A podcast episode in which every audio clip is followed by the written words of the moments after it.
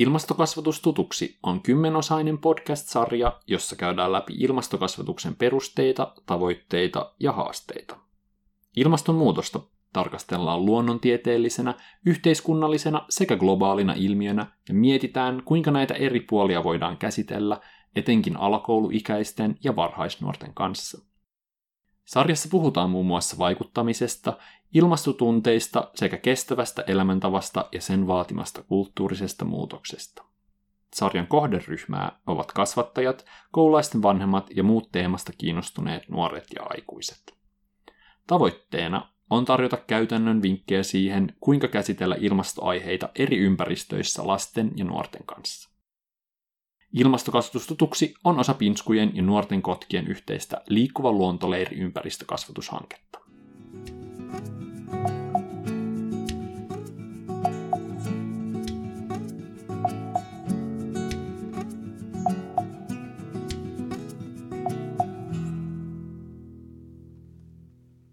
Tämä ensimmäinen jakso on johdantomme ilmastokasvatukseen. Keskustelemme tässä jaksossa ympäristökasvatuksen historiasta, perusteista ja siitä, mitä ympäristökasvatus on tänä päivänä. Avaamme myös ilmastokasvatuksen merkitystä ja sitä havainnollistavaa polkupyörämallia sekä pohdimme, miten se eroaa ympäristökasvatuksesta ja miksi se on tärkeää. Puhumme myös ilmastokasvatuksen tavoitteista ja annamme materiaalivinkkejä. Tästä minun kanssani keskustelemassa on Essi Arnio Linnovuori. Tervetuloa. Kiitos. Haluatko esitellä itsesi tähän Joo. alkuun? Joo, eli tota, tosiaan olen ää, pitkään työskennellyt ympäristökasvatuksen parissa. Ää, tällä hetkellä työskentelen ympäristöjärjestössä WWFllä ympäristökasvatuksen johtavana asiantuntijana ja siellä on vierähtänyt jo kohta 13 vuotta, eli aika pitkään.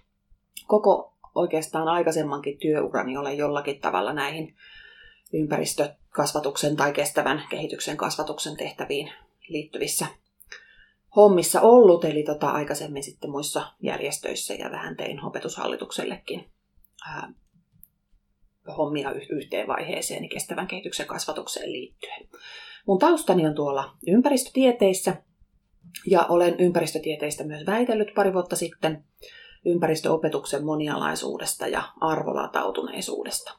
Ja ää, ylipäätään tämä on sellainen aihepiiri, joka minua kovasti kiinnostaa, että on ollut sitten silloisessa Suomen ympäristökasvatuksen seurassa puheenjohtajanakin vähän aikaa, että paljon, paljon ollut tällä kentällä ja, ja tota, siitä ollut kiinnostunut, sitä kirjoittanut, tehnyt materiaaleja ja nyt tosiaan tulee uusi kirjakin ulos tässä mm syksyllä ympäristökasvatus kestävän tulevaisuuden käsikirja, joka ollaan Hannele Kanttelin ja Sirpa Tanin kanssa yhdessä kirjoitettu. Hmm.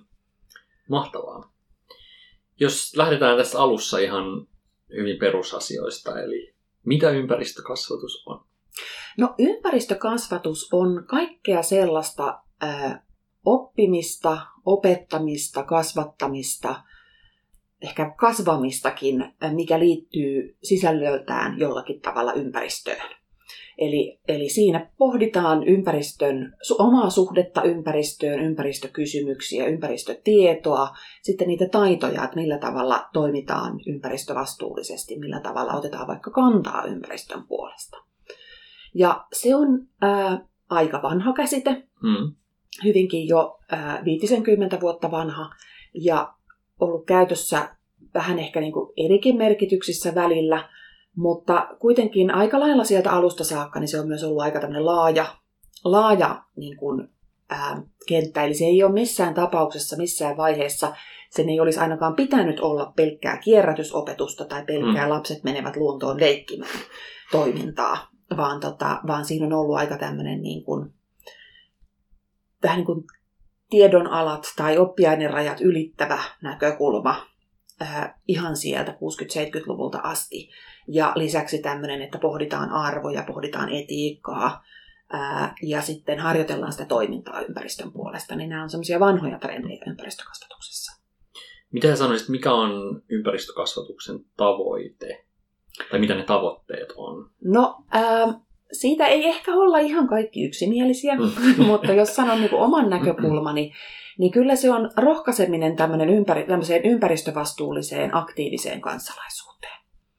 Ää, sitä ei voi sellaisenaan kenellekään niin kuin ulkopuolelta tuottaa. Eli se vaatii tietyllä tapaa semmoisen niin oman havahtumisen ja oman, että haluaa itse olla mm. aktiivinen. Mm. Mutta, tota, mutta sitä mun mielestä ympäristökasvatuksessa tavoitellaan, että ne kaikki kasvavat ihmiset jossakin vaiheessa oivaltaisivat, että minulla on merkitystä ympäristökysymyksissä ja ää, ympäristökysymyksillä on merkitystä minulle. Hmm. Miten, miten sä näkisit, miten ympäristökasvatusta on sovellettu Suomessa? Jos puhutaan no, koulutasosta tai ja laajemmin sitten myöskin. Jos ajatellaan, niin kuin, puhutaanko nyt siitä historiasta?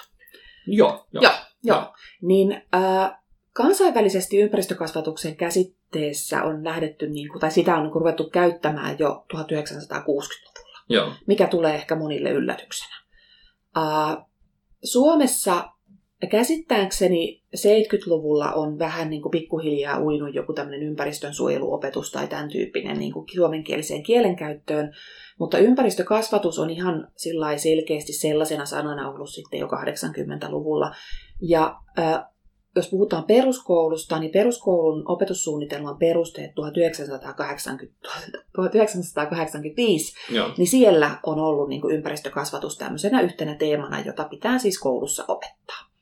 Se oli silloin, kun mä olin ala-asteella. Joo. Ja äh, sillä tavalla niin kuin tämän päivän aikuisista, niin kyllä meitäkin on ympäristökasvatettu, vaikka emme ehkä ole sitä aina huomanneet itse. Äh, Suomessa semmoinen ympäristökasvatuksen aktiivinen, innokas kehittäminen on ehkä lähtenyt liikkeelle just silloin 80-luvun loppupuolella. Hmm. Eli siellä oli jotain kehittämishankkeita, tutkimushankkeitakin ja, ja, ja käsitteiden jäsentämistä ja tämän tyyppistä. Ja sitten siihen tuli niin kuin rikkana rokassa lisää kestävän kehityksen käsite, jota silloin niin kuin vahvasti kansainvälisesti pohdittiin. Ja sitten 1994 oli taas opetussuunnitelma uudistus, tuli peruskouluun uusi opetussuunnitelma, ja siellä sitten tämä ympäristökasvatusteemana oli niin kuin hyvinkin vahvasti. Mm. Et siellä oli niin kuin tämmöinen vähän niin kuin, että oppilaan kuuluisi olla ympäristöaktivistityyppinen ajattelu jo silloin 90-luvulla. Niihin aikoihin perustettiin sitten niin yhdistyksiä edistämään tätä ja paljon verkostoja ja tuli kirjoja, suomenkielisiä kirjoja 90-luvulla aika monta ympäristökasvatukseen liittyen. Se on ollut semmoista aktiivisen kehittämisen aikaa. Mites nykyaikana sitten? Joo, no sanotaanko näin, että että tuossa on ollut ehkä vähän semmoista, ää, se kestävän kehityksen kasvatus oli niin kuin koulupuolella enemmän suosiossa 2000-luvun alkupuolella, missä korostettiin kovasti sitä, että pitää olla myös se sosiaalinen ja mm. kulttuurinen mm. kestävä kehitys ja sitten taloudellinen kestävä kehitys. Ja nimenomaan ehkä sitten mentiin niiden kolmen tasakokoisen ympyrän ajattelulla, että että ne on kaikki yhtä tärkeitä ja kaikkiin pitää panostaa yhtä paljon, joka ehkä vähän vähensi sitä ympäristökasvatuksen mm. kiinnostavuutta lyhyeksi aikaa. 2004 perusopetuksen opetussuunnitelmassa oli tämmöinen kestävän kehityksen aihekokonaisuus, joka oli tämmöinen läpäisevä, eli sitä piti niin kuin kaikissa oppiaineissa opettaa. Ja osa kouluista opetti sitä innokkaasti, mutta ehkä se jollakin tavalla koettiin vähän liiankin väljäksi että se ei välttämättä ihan niin kuin toteutunut ne ihanteet ja ne tavoitteet, mitä, mitä siihen oli, oli, oli ladattu. Ja nyt sitten uusin opetussuunnitelma, joka sekin on nyt jo itse asiassa kuusi vuotta hmm. sitten julkaistu 2014, niin ää, siinä sitten ympäristöteemat on selkeästi taas vahvistuneet, ilmastoteemat on myös vahvistuneet ja se niin kuin on ehkä niiden teemojen osalta sanoisin velvoittavampi kuin se edellinen. Ja tässä tuli ehkä vihjastuakin niin tähän kehityskulkuun liittyen mm. muutamaa teemaa. Eli se kestävä kehitys tietyllä tapaa aikanaan on vähän niin kuin laajentanut niitä, ainakin niitä teemoja, joita korostetaan, koska niin kuin sanoin tuossa aikaisemmin, että tavallaan se ympäristökasvatus on kyllä ollut jo sieltä varhaisvuosistaan niin kuin siellä paperilla.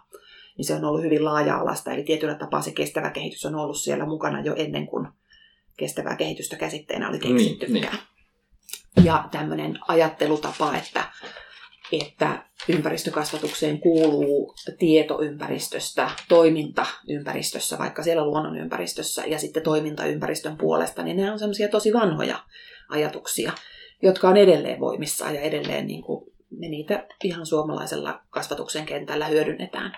Mutta tota, et kyllä se niin kuin varmaan on jollakin tavalla houkutellut se kestävän kehityksen käsite vaikkapa yhteiskuntaopin opettajia. Se on ollut heille kiinnostava ja niin heidän oppiaineensa hyvin sopiva näkökulma. Ja sitten tietenkin ilmastonmuutos, hmm. joka on nyt ollut tapetilla useampaankin otteeseen 2000-luvulla, että se oli jo silloin ensimmäisellä vuosikymmenellä, kun Al Gore kiersi tuolla, niin se myös kouluihin heijastui selkeästi, että yhtäkkiä ilmastonmuutos kiinnosti enemmän. Ja ehkä tämmöinen ilmastokasvatuksen käsite on syntynytkin suurin piirtein siinä 2000 ensimmäisen vuosikymmenen loppupuolella, että silloin on ensimmäiset, tai vähän niin kuin siitä, siitä lähtien on niin pikkuhiljaa ruvennut tulemaan vaikkapa tieteellisiä artikkeleja siitä, jossa erilaiset tutkijat pohtii sitä, että miten ilmastokasvatusta tulisi toteuttaa. Ja selkeästi ilmastonmuutos on ilmiönä sen verran niin kuin haastava ja omalaatuinen, että se ilmastokasvatus on nyt niin kuin viime vuosina Suomessa, niin se on ollut niin kuin jopa enemmän mun mielestä tapetilla kuin ympäristökasvatus. Hmm. Vaikka, vaikka, vaikka sanoisin kuitenkin, että se on kuitenkin vain yksi ongelma, ympäristöongelma ja on myös muita akuutteja, akuutteja ongelmia, että pidän tärkeänä ilmastokasvatusta ja sen, sen tota, toteuttamista, mutta ei sovi unohtaa sitten vaikkapa luontokatoa Jep. siinä rinnalla. Et, niin, voisiko sanoa, että on tavallaan erotettavissa kolme tämmöistä vaihetta, missä on korostettu ympäristökasvatusta, sitten kestävää kehitystä ja ehkä nyt sitten ilmastokasvatusta. No Tässä joo, niin kuin... voisi sanoa varmaan näin. Sitten tietenkin rinnalla on myös globaali kasvatus, joka niin. on vahvistunut tässä. Että nämä ehkä molemmat ilmastokasvatus ja globaali kasvatus on tämmöisiä ympäristökasvatuksen lapsia. Hmm. Tai sen saman sateenvarjon niin kuin, no globaalikasvattajat nyt loukkaantuu, jos mä sanon saman sateenvarjon alla, koska he ehkä katsoo sen toisinpäin, että ympäristökasvatus on globaalikasvatuksen sateenvarjon alla, mutta ympäristökasvatus on näistä käsitteistä se vanhin, että niin. tietyllä tapaa niin kuin siitä on tullut tämmöisiä uusia, uusia näkökulmia, joissa korostetaan sitten tiettyä aihepiiriä erityisesti. Miten sitten, äh, miten kuvailisit tätä, että miten ilmastokasvatus eroaa just esimerkiksi tästä ympäristökasvatuksesta ja toisaalta tästä kestävän kehityksen Joo. Ja voi, tavallaan voiko ajatella, että kuitenkin ilmastokasvatus on myös ympäristö, osa ympäristökasvatusta? Kyllä, joo. Näissä kaikissa on hirveän paljon samaa. Hmm. Ja itse olen sitä koulukuntaa, että ne ympäristökasvatus ja kestävän kehityksen kasvatus, niin ne on likimain synonyymejä. Hmm. Että ne on enemmän sellaisia tavalla, että mitä näkökulmaa haluat valottaa kuin täysin eri asia mielestäni. Mutta ilmastokasvatuksella on ehkä sellainen selkeämpi oma roolinsa. Eli voisi ajatella, että se on juurikin se ympäristökasvatuksen sateenvarjon alla oleva erityisala, joka korostaa nimenomaan ilmastonmuutokseen liittyvää oppimista ja kasvatusta. Että ää, ilmasto... Mennäänkö siihen? joo, joo mennään, mennään, siihen. Mennään siihen. Joo, että jos mä kerron tavallaan se, että miksi itse esimerkiksi kiinnostuin ilmastokasvatuksesta aikanaan. Jep. Niin kun mä rupesin tekemään väitöskirjaa, ja siinä vähän freesailin sitä, että mitäs nämä ympäristökasvatuksen teoriat onkaan. Ja olin jo pitkään tai useamman vuoden silloin ollut 2010-luvun alkupuolella, niin useamman vuoden ollut kiinnostunut ilmastokasvatuksesta, että mitä erityispiirteitä sillä ehkä on ja miten sitä ilmastonmuutosta pitäisi opettaa. Ja, ja, ja oli, olin silloin jo niin kuin huolissani siitä, että jonkun verran, vaikka meille WWFlle tuli tämmöisiä viestejä nuorilta, että he on huolissaan, hmm. että miten, miten se tavallaan sen aihepiirin lannistavuus, miten sitä pitäisi käsitellä. Ja, ja näitä on sitten niin kuin viime vuosina puhuttu paljonkin, mutta silloin ei oikein semmoiseen löytynyt kirjallisuutta tai välineitä. Ja Lueskelin sitten niitä vanhoja ympäristökasvatuksen teorioita ja malleja ja, ja tota, ylipäätään sitä kirjallisuutta. Ja törmäsin siellä siihen, että aika paljon siinä, mistä se niin kuin ponnisti, se ajattelu oli aina ideana se, että lähdetään tutkimaan jotain lähellä olevaa ympäristöongelmaa. Hmm. Tehdään omia havaintoja siitä ja sitten pyritään vaikuttamaan siihen, että saadaan se ratkaistua se ongelma. Eli jos ajatellaan, että meillä olisi vaikkapa joku puro siinä koulun vieressä. Ja siinä purossa olisi joku ongelma. Siellä olisi ehkä vaikkapa nousueste kaloilla tai sinne joku kaataisi jatkuvasti öljyä ja sen takia eliöt kärsii tai jotain muuta tällaista. Mm. Niin silloinhan me voitaisiin lähteä koulun ryhmän kanssa, luokan kanssa vaikka selvittämään sitä, että mistä tämä johtuu, mitä tälle voi tehdä. Ja me voitaisiin jopa itse käydä vaikka se nousueste sieltä poimimassa, ihan niin kuin kaivamassa omin käsin lapioilla se sieltä pois, jos se olisi niin kuin riittävän tavallaan pieni ja kompakti se ongelma. Mutta nyt niin kun näen sun hymyilevästä ilmeestäkin, niin ymmärrän heti tämän, että tämä, hän ei päde siis ilmastonmuutokseen. Me ei pystytä tekemään siitä omia havaintoja. Se niin kuin tavallaan, me voidaan havainnoida säätä, mutta me ei pystytä tekemään havaintoja siitä niin kuin koululuokan kanssa, että miten se ilmasto muuttuu. Ehkä me voidaan sellaista tehdä, että me haastatellaan isovanhempia siitä, että minkälaisia talvia sä muistat. Mm. Mutta se menee niin kuin lähimmäs sitä omien havaintojen tekemistä melkein. Me voidaan jostain kasvihuonekaasuista, me voidaan havainnoida jollain lämpökameralla niiden niin kuin lämmön eh, johtavuutta tai tämän tyyppisiä mm. asioita. Että sellaisia me voidaan niin kuin tehdä, mutta, mutta semmoinen, niin kuin samalla tavalla semmoinen niin kuin konkreettinen, että nyt me tässä tutkitaan tätä meidän ympäristöä ja sitten seuraavaksi se, että miten me autetaan tätä ratkaisemaan, niin se on tosi, tosi, tosi vaikeaa, koska se on niin iso, kompleksinen ongelma, että et eihän me kukaan oikeastaan tiedetä, että millä me saadaan tämä koko valtava ihmiskunta tekemään niitä ratkaisuja, joita toki siis on, että meillä on ehdottaa erilaisia asioita, mitä pitäisi tehdä toisin, mutta miten me saadaan se kaikki läpi, niin se on tosi vaikeaa. Yep. Niin tavallaan siitä ehkä itselläni lähti sitten se ajatus, ajatus siitä, että ilmastokasvatus saattaisi tarvita ihan uuden mallin. Ja ilmastokasvatus tarvitsee semmoista niin kuin, ää, uudenlaista pedagogista ajattelua, että sillä on erilaisia vaatimuksia kuin ympäristökasvatuksella siinä ihan vanhassa mielessä. Hmm. Ja tähän pohdintaan sitten löytyi ää, muutama samoin ajatteleva kollega, eli tota, ää, Hannele Kantel, Sakari Tolppanen ja Anna Lehtonen. Heidän kanssaan kokoonnuttiin tästä keskustelemaan ja käytiin niin kuin aika monta teekupillista juotiin, käytiin niin kuin keskustelua, joka välillä vähän junnas paikoillaankin eikä oikein edistynyt. Mietittiin, että mitä tutkittaisiko jotain ja mitähän tästä nyt lähtisi. Ja sitten joku kerta joku koki sellaisen oivalluksen, että tehdään nyt se malli. Hmm. Että tehdään ilmastokasvatuksen malli, ja saatiin kotiläksyksi sitten piirrellä malliehdotuksia ja niitä piirreltiin ja sitten tota, loppujen lopuksi pöydällä oli ensimmäinen niin kuin versio ilmastokasvatuksen polkupyörämallista. Mm.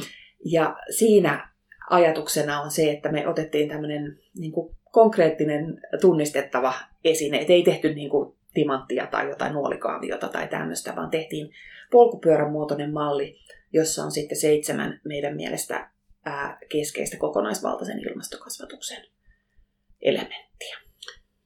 Öö, jos haluat, niin seuraavaksi voit varmaan avata tätä polkupyörämallia. Tämä on tietysti haastavaa, kun tämä ei ole visuaalinen media, mitä se me on, tästä tehdään, mutta, mutta jos joo, joo. just ne keskeiset joo. asiat siitä avata. Niin... Joo, jos mä muutamalla sanalla, eli Kokonaisvaltaisessa ilmastokasvatuksessa voit nyt kuvitella sinne silmiesi eteen sen polkupyörän, niin siinähän se ää, ensimmäiseksi silmäänpistävä asia on ne kaksi pyörää. Mm. Ja ne pyörät meillä mallissa kuvastaa tietoa, joka on siis tärkeää. Se ei ole ainoa tärkeä asia, mutta se on tosi tärkeää. Ilman e, ilmastoaiheista tietoa ei voi niin kuin ilmastonmuutosta ymmärtää. Mutta sen tiedon rinnalla se toinen pyörä on ajattelun taidot. Hmm. Ja ilmastonmuutoksesta me saadaan valtavasti informaatiota koko ajan. Ja ilman semmoista kriittisen ajattelun taitoa, medialukutaitoa ja ylipäätään tämmöistä yhdistelemisen ja niin kuin tiedon arvioimisen taitoa, niin sitä ilmastotietoa on tosi vaikea käsitellä. Eli nämä on pyörät. Mutta miten, ää, kaksi pyörää, ne ei vielä liiku mihinkään yksinään, tarvitaan runko, että se pysyy kasassa se mm. pyörä. Ja ää, runko on aika tämmöinen haastava osa kasvatuksessa, eli arvot, identiteetti ja maailmankuva. Hyvin tämmöisiä perustavanlaatuisia ää, asioita, jotka ei ole sellaisia, että niihin voisi lyhyt, lyhytaikaisesti vaikka jollakin yksittäisellä ilmastokasvatusaktiviteetillä vaikuttaa. Mm. Mutta kuitenkin sellaisia, joita ei missään tapauksessa voi unohtaa, kun puhutaan ilmastonmuutoksesta, koska meillähän on kysymyksessä nimenomaan oikeastaan tämmöinen maailmankuvan kriisi. Mm. Meidän pitää niin kuin, tavallaan hyvä, hylätä se nykyinen ajattelutapa, nykyinen maailmankuva ja siirtyä uuteen kestävämpään maailmankuvaan. Ja sen takia tavallaan kaikessa ilmastokasvatuksen suunnittelussa kannattaa niin kuin aina muistaa tämä maailmankuvataso ja tämä arvojen ja, ja tota, identiteetin taso. Ää, jotta se pyörä liikkuu, kun siinä on se runko ja siellä on ne pyörät, jotka pysyy kiinni siinä rungossa, niin tarvitaan tietenkin polkimet. Mm. Ja ne polkimet tässä kuvastaa sitä toimintaa, toimintaa ilmastonmuutoksen hillitsemiseksi, jota me pidetään hyvin keskeisenä osana sitä kokonaisvaltaista ilmaston kasvatusta. Eli me ei tavallaan niin kuin ajatella, että ilmastokasvatus olisi vain tiedon lisäämistä, vaan se on myös sitä, että harjoitellaan oikeasti sitä, että millä tavalla voimme tässä elämässä hillitä niitä päästöjä, mitä meiltä tulee. Siirtyä kohti sitä kevyempää ekologista jalanjälkeä, pienempää hiilijalanjälkeä. No, nyt jos ajattelet, että ajaisit sillä pyörällä, jolla on runko ja pyörät ja polkimet, niin se olisi aika epämiellyttävää ja aika raskasta, jos ei olisi satula. Mm. ja satula tässä meidän mallissa kuvaa motivaatiota ja osallisuuden tunnetta. Sitä, että sinä koet, että sinulla on merkitystä ää, ja että tällä asialla, tällä ilmastokysymyksellä on merkitystä sinulle. Ja tämä on myös sellainen, että se täytyy siinä, niin kun, että ei voi ajatella, että etäännytetään se ilmastonmuutos jonnekin kauas vaan se on hyvin tärkeää huomata se, että meidän elämäntavoilla on vaikutusta, meidän tekemisillä on väliä. Ja toisaalta juuri se, että esimerkiksi sen toiminnan kautta, sen toiminnan harjoittelemisen kautta, me saadaan kokemuksia siitä, että sillä mitä minä teen, on väliä ja minä pystyn vaikuttamaan. Tämä olisi yksi semmoinen ilmastokasvatuksen tärkeä tavoite ja, ja tota, myös keino, että saadaan tuettua sitä itseluottamusta ja uskoa omiin mahdollisuuksiin. No niin, no meillä on siis runko, jossa on pyörät ja polkimet ja sitten satula. Ja nyt pitäisi päättää, minne mennään. Hmm. Uh, siinä on ohjaustango. Joo. Kyllä. Ja ohjaustangolla uh, me valitaan se suunta, johon me lähdetään. Tämä kuvastaa meidän mallissa tulevaisuuskasvatusta. Eli tämmöistä, että otetaan siihen kasvatukseen mukaan se näkökulma siitä, että tulevaisuudet on erilaisia. Voi olla tietynlainen tulevaisuus, voi olla toisenlainen tulevaisuus. Sitä ei ole vielä valittu, sitä tulevaisuutta. On asioita, joihin me ei ehkä voida vaikuttaa, mutta on myös paljon sellaisia asioita, joita me voidaan tehdä sen eteen, että valitaan tietynlainen tulevaisuus. Ja ihan ilmastokasvatuksen osana, niin sitten toteutetaan semmoisia, tai ei toteuteta, mutta siis tutkitaan, mietitään, vertaillaan erilaisia tulevaisuusskenaarioita. Voiko olla tämmöinen tulevaisuus, entä tämmöinen toisenlainen? Mitä jos tämän tyyppiset arvot lähtis vallitsemaan, minkälainen yhteiskunta no. meillä olisi sen jälkeen? Ja tämä on ehkä semmoinen äh, niin kuin myös aika, sanoisinko, oppiainerajat ylittävä näkökulma. Mm. Eli koulussa esimerkiksi, niin siinä voisi olla sitten niin kuin luonnontieteet on, on monessa kohtaa tärkeitä, mutta siellä olisi nyt vaikka sitten yhteiskuntaoppi, historia myös, koska historiasta voidaan vähän niin katsoa aineksia, että minkälaiset kehityskulut on aikaisemmin ollut mahdollisia, ja katsomusoppiaineet, taideaineet, joiden kautta sitten tätä voisi työstää niitä erilaisia tulevaisuuksia, vaikkapa draaman keinoin. Uh, unohdin siinä polkimien kohdalla, tai siinä kohtaa olisi voinut jo mainita sen toisen asian, joka on kiinni siellä uh, ohjaustangossa, Siellähän on siis jarrut. Jep, totta. Ja tota, jarrut liittyy niihin polkimiin, eli ne pysäyttää niiden polkimien toiminnan, eli toiminnan esteet. Hmm. Ja se on semmoinen, että me ei tietenkään niin kuin, kasvatus ei tietenkään tuota tai halua tuottaa niitä esteitä, mutta se on tosi tärkeää tunnistaa kasvattajana, että mikä meitä estää toimimasta vastuullisesti. Minkä takia niin kuin, valitaan niitä semmoisia toimintatapoja, jotka kuormittaa ympäristöä enemmän. Miksi ei valita niitä toimintatapoja, jotka olisi ympäristölle kevyempiä? Mm. Ja tämä on semmoinen vähän ehkä niin kuin vaikeakin näkökulma, koska tavallaan on niin kuin helpompi vaan opettaa sille, että tämä on se hyvä juttu, tehdään tätä. Mutta tietyllä tapaa sitten, että jos mietitään sitä, ja tämä meni osittain jo vähän sinne arvojen ja identiteetinkin alueelle, että jos lähtee oikeasti miettimään se, että miksi minä en nyt sitten tätä, että mikä minua estää, mikä, mikä tässä tulee niin kuin vastaan, niin ää, siinä tullaan aika semmoisiin syväluotaaviin kysymyksiin. Ja ne on, ne on osittain yhteisiä asioita. Eli, eli osa niistä voi olla ihan tämmöisiä inhimillisiä. Mulla on kiire. Mä en mm. jaksa nyt. Tai mulla ei ole rahaa. Tai mutta sitten osa voi olla sellaisia rakenteellisia, eli, eli kyllä kulkisin töistä kotiin ja koto, kotoa töihin julkisilla kulkuvälineillä, mutta kun ei ole suoraa bussilinjaa. Hmm. Se kestää vaikka puolitoista tuntia, kun joutuu vaihtamaan menemään jonkun kaupungin keskustan kautta sinne paikkaan, missä olen töissä. Niin se on aika sellainen niin kuin rakenteellinen este, ja silloin ei oikeastaan enää voi puhua, että se olisi laiskuutta, Hmm. jos se on niin kuin merkittävästi hankalampaa. Ja tämän tyyppisiä kysymyksiä sitten, että kun niitä pohditaan, niin sieltä voidaan joskus ehkä jopa tunnistaa sellaisia esteitä, jotka pystytään yhdessä poistamaan. Hmm. Ja sitten toisaalta voidaan ehkä myös valita vähän niitä taisteluita, joita käydään. Että jos joku näyttäytyy semmoisena, että tolle me ei voida tehdä mitään, niin voidaan ehkä sitten sen ryhmän kanssa päättää, että keskitytään tähän toiseen, jota me voidaan muuttaa. Jep.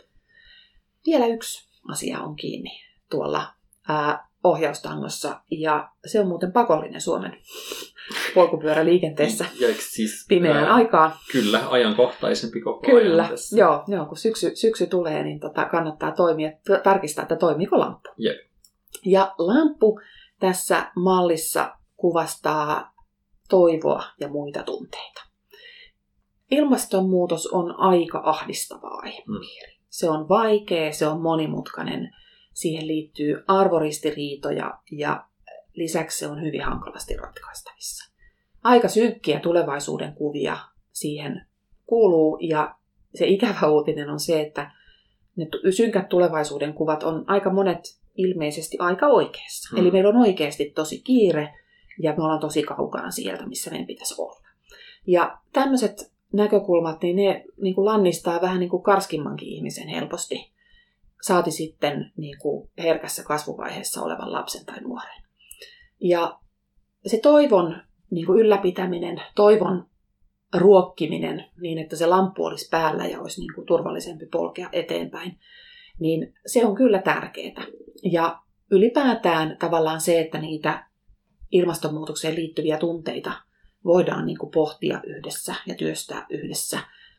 Miltä minusta tuntuu, miksi, aja, miksi minusta tuntuu tältä, onko se hyvä tunne, onko se niin kuin tavallaan semmoinen tunne, joka, joka saa olla vai niin kuin, mi- mitä tavallaan sille, sille asialle pitäisi tehdä.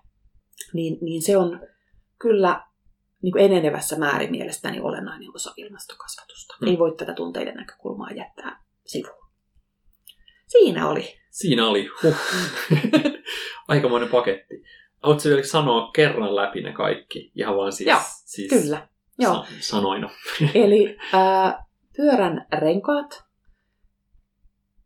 tieto ja ajattelun taidot. Joo. Runko on arvot, identiteetti ja maailmankuva. Polkimet, toiminta. Satula, motivaatio ja osallisuus. Jarrut, toiminnan esteet. Ohjaustanko, tulevaisuus. Ja sitten lamppu, toivo ja muut tunteet. Yes, mahtavaa.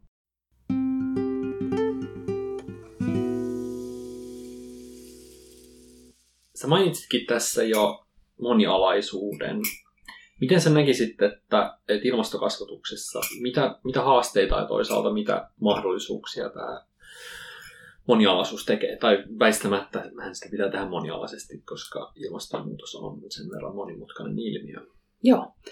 Ää, ilmastonmuutos on nimenomaan, se on itse asiassa aika herkullinen aihe tämmöiselle monialaiselle Mm. oppimiselle, koska siinä on aika helpostikin tunnistettavissa yhtymäkohtia tosi monille eri niin kuin tieteenaloille tai eri, eri oppiaineisiin. Ja lisäksi sitten siihen tavallaan semmoinen niin kuin välineellinen, että niin kuin tuossa vaikka tämä kriittisen ajattelun taito, niin tämmöinen medialukutaitohan on hyvin luontevaa kielissä. Hmm. Äidinkielessä, vieraissa kielissä, niin voidaan harjoitella sitä ja, ja tarkastella niin kuin sen tyyppisiä näkökulmia ää, ilmastonmuutokseen liitty, liittyen tai näin. Mutta siellä on selkeästi semmoisia luonnontieteellisiä, se menee vielä luonnontieteissä aika moneen oppiaineen alueelle, että se on ihan yhtä lailla, se on maantietoa, mutta se on myös fysiikkaa ja kemiaa ja, ja, tota, ja biologiaakin siinä mielessä, että jos ajatellaan vaikka se, niitä seurauksia luonnossa, vaikka suomalaisessa luonnossa, mm. miten se muuttuu, kun ilmasto muuttuu. E, mutta sitten se on myös ihan selkeästi yhteiskuntaoppia. Se on myös, voidaan ajatella historian näkökulmasta, ää, miten tavallaan riippuvainen ihminen on, minkä, miten riippuvainen yhteiskunta on siitä ilmastosta, jossa se silloin elää. Et meillähän on ollut ää, valtavia, jos ajattelee niin kuin ihmisen historiaa, niin siellä on ollut valtavia yhteiskunnallisia mullistuksia tämmöisten ilmastohäiriöiden seurauksena. Et ihan vaikkapa Ranskan suuri vallankumous, niin Mm. sen taustalla oli tämmöinen niin pitkä kylmä jakso, joka jo, johtui muistaakseni jostain tulivuoren purkauksesta.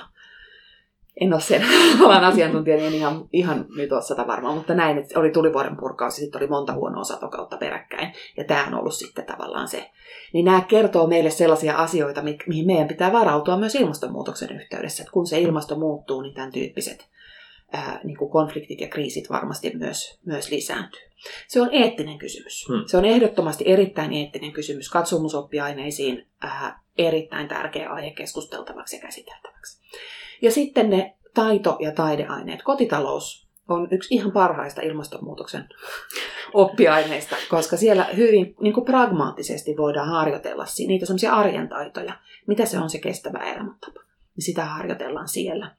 Ja sitten taas taideaineet, niin niissä sitten voidaan esimerkiksi just niitä ilmastonmuutokseen liittyviä tunteita työstää, voidaan työstää käy, tota, niitä, ää, näitä, näitä ää, tulevaisuusvisioita ja lisäksi taideteoksella voidaan esimerkiksi ottaa kantaa. Mm. Eli se voi olla tämmöistä sitä toimintaa tukevaa ää, työskentelyä, mitä tehdään niin kuin taiteen piirissä.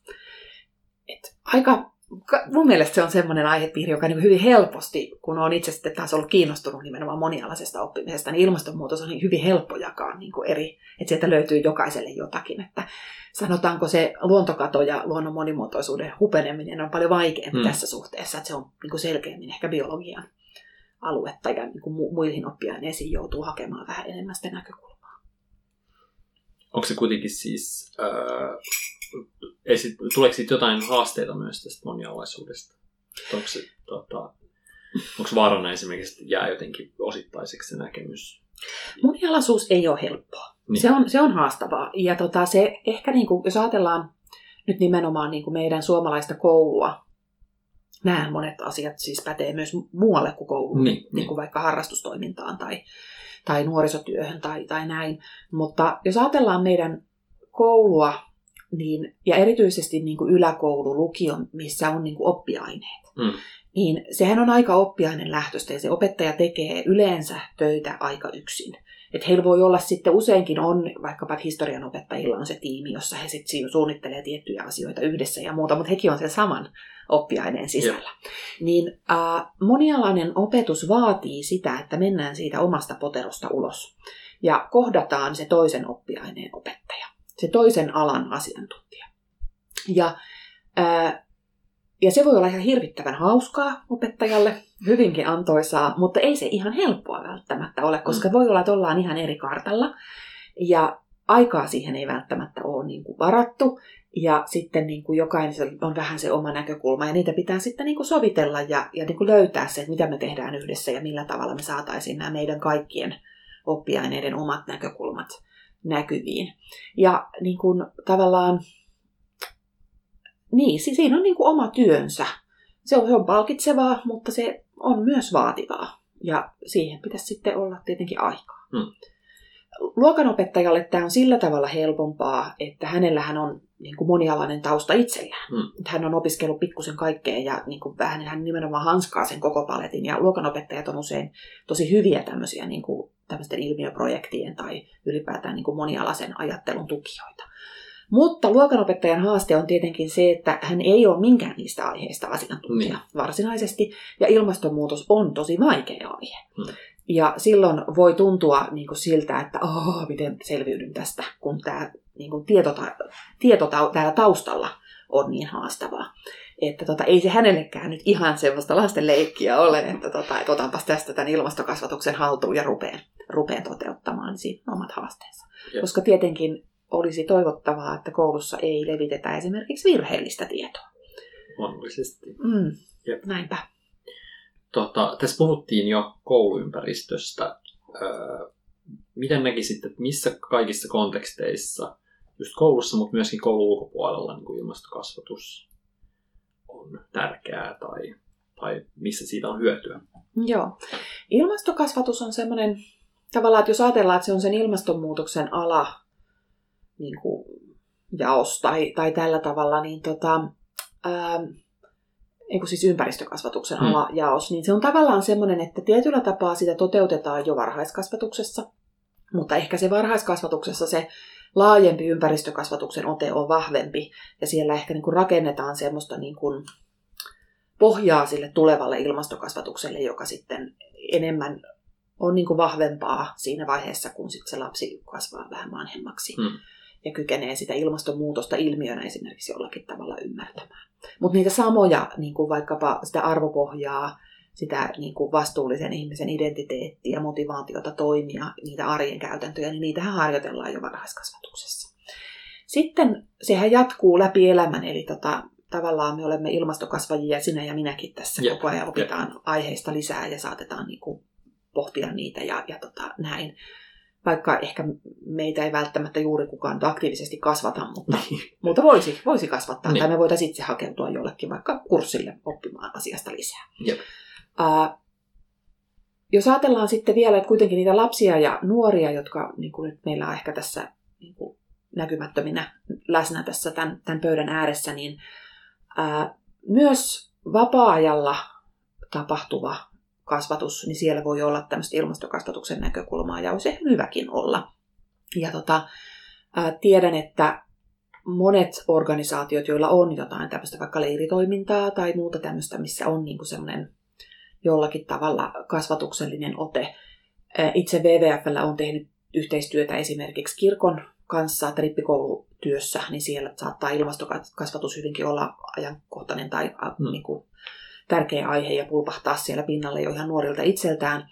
Ja sitten tota, WWFllä on aktiivinen yhteistyö Suomen partiolaisten kanssa, ja siellä ilmastokasvatus kiinnostaa tällä hetkellä aika paljonkin. Erityisesti sitten ehkä semmoisia vähän niin kuin isompia partiolaisia, mm. ei niitä pienimpiä sudenpentuja, vaan vähän, vähän vanhempia partiolaisia, semmoisia teini-ikäisiä ja muita. Että tämä nuorten ilmastoliike perjantain mielenosoitukset mm. eduskuntatalon portailla ja muuta, niin sehän heijastuu siis kaikkiin niihin, jotka nuorten kanssa työskentelee. Ja jollakin tavalla on sellainen teema, joka niin kuin keskusteluttaa riippumatta siitä, onko ne nuoret itse siellä portailla vai, vai eivätkö ole, niin saattaa kiinnostaa niitä nuoria. Niin, että tavallaan ilmastokasvatus tulee jo, tai tavallaan se kumpuaa nuorista itsestään myös se Joo. halu siihen, tai Joo. se, se niin tarve niille keskusteluille. Joo, kyllä, kyllä. Joo, joo. Se on kyllä hyvin positiivista tietysti. Niin, kyllä. Tota, mm, mitä, mitä suosittelisit sit siinä, siinä vaiheessa, jos esimerkiksi on tämmöisessä, esimerkiksi jossain vapaa-ajan harrastuksessa, Joo. niin kuin lasten nuorten kasvattajana tai niin heidän kanssa tekemisessä, että jos haluaa tuoda jotain tämmöistä ilmastokasvatus näkökulmaa, niin onko jotain materiaaleja, mitä haluaisit suositella, tai mistä kannattaa lähteä niin kuin tämmöiseen tiedonhakuun? Joo, no tota, ää, riippuu tietenkin hiukan siitä, minkä ikäisten lasten tai nuorten kanssa on tekemisissä, mutta materiaalia on tosi paljon. Joo. Siitä ei ole puutetta. Ja nyt ehkä sallitaan, että kun WWFltä tulee, niin voin mainostaa ekaksi, että wwf.fi. Sieltä löytyy semmoinen opetta- opettajille suunnattu sivusto, mutta kyllä niitä saa muutkin käyttää. Ja meillä on aika paljon maksutonta materiaalia, joista osa on ilmastokasvatukseen, osa on laajemmin ympäristökasvatukseen. Niin sieltä löytyy monenlaista. Mutta tota, ää, vielä runsaampi aarreaitta on sitten tämmöinen mappa-materiaalipankki. Mm. Mappa.fi. Ja ää, siellä on ää, ympäristökasvatuksen, ilmastokasvatuksen, ulkona oppimisen materiaaleja erilaisilta toimijoilta. Siellä on varmaan 200 tahoa, jotka on tuottaneet materiaaleja sinne. Niitä materiaaleja on reippaasti yli tuhat. Mm. Eli tota, ne ei kaikki ole tietenkään ilmastokasvatukseen, mutta ilmastokasvatukseenkin on siis kymmenittäin ja eri-ikäisille erilaisille kohderyhmille. Niin se on varmaan niin kuin suomenkieliselle niin kuin ihmiselle se helpoin paikka päästä niin kuin liikenteeseen siihen, mitä kaikkea on, mitä voisi tehdä niiden lasten ja nuorten kanssa. Niin se löytyy parhaiten varmaan sieltä. Et löytyy monennäköistä aktiviteettia, että tietenkin ne on sitten ne on kaikki tehty johonkin käyttöön, että siinä täytyy niin. sitten vähän itse sitä seulomista tehdä, mutta jos kiinnostaa, kiinnostaa lähteä tutustumaan, voi. Ilmastokasvatuksessa tarjotaan myös aika paljon koulutusta tällä hetkellä kasvattajille, että semmoiseen voi myös, myös osallistua, että, että tota, aika, aika monenlaista tuntuu olevan tarjolla juuri nyt. Mahtavaa. Ja kyllähän se huomaa myös siitä, että tämäkin podcast on olemassa. Niin, että, kyllä. Että mielenkiinto asiaa kohtaan on kasvamassa. Tässä oli todella hyvin hyvin tämmöinen erittäin hyvä johdanto tähän aihepiiriin. Öö, jos haluat vielä lopuksi semmoinen tota, öö, vastaus kysymykseen, miksi ilmastokasvatus on tärkeää? Tämmöinen loppukaneetti. Ilmastokasvatus on tärkeää, koska se ilmastonmuutos on yksi meidän ajan kaikkein suurimmista haasteista. Ei välttämättä suurin, mutta yksi suurimmista. Ja ne lapset ja nuoret, jotka nyt kasvaa, niin he joutuu elämään sen ilmastonmuutoksen kanssa.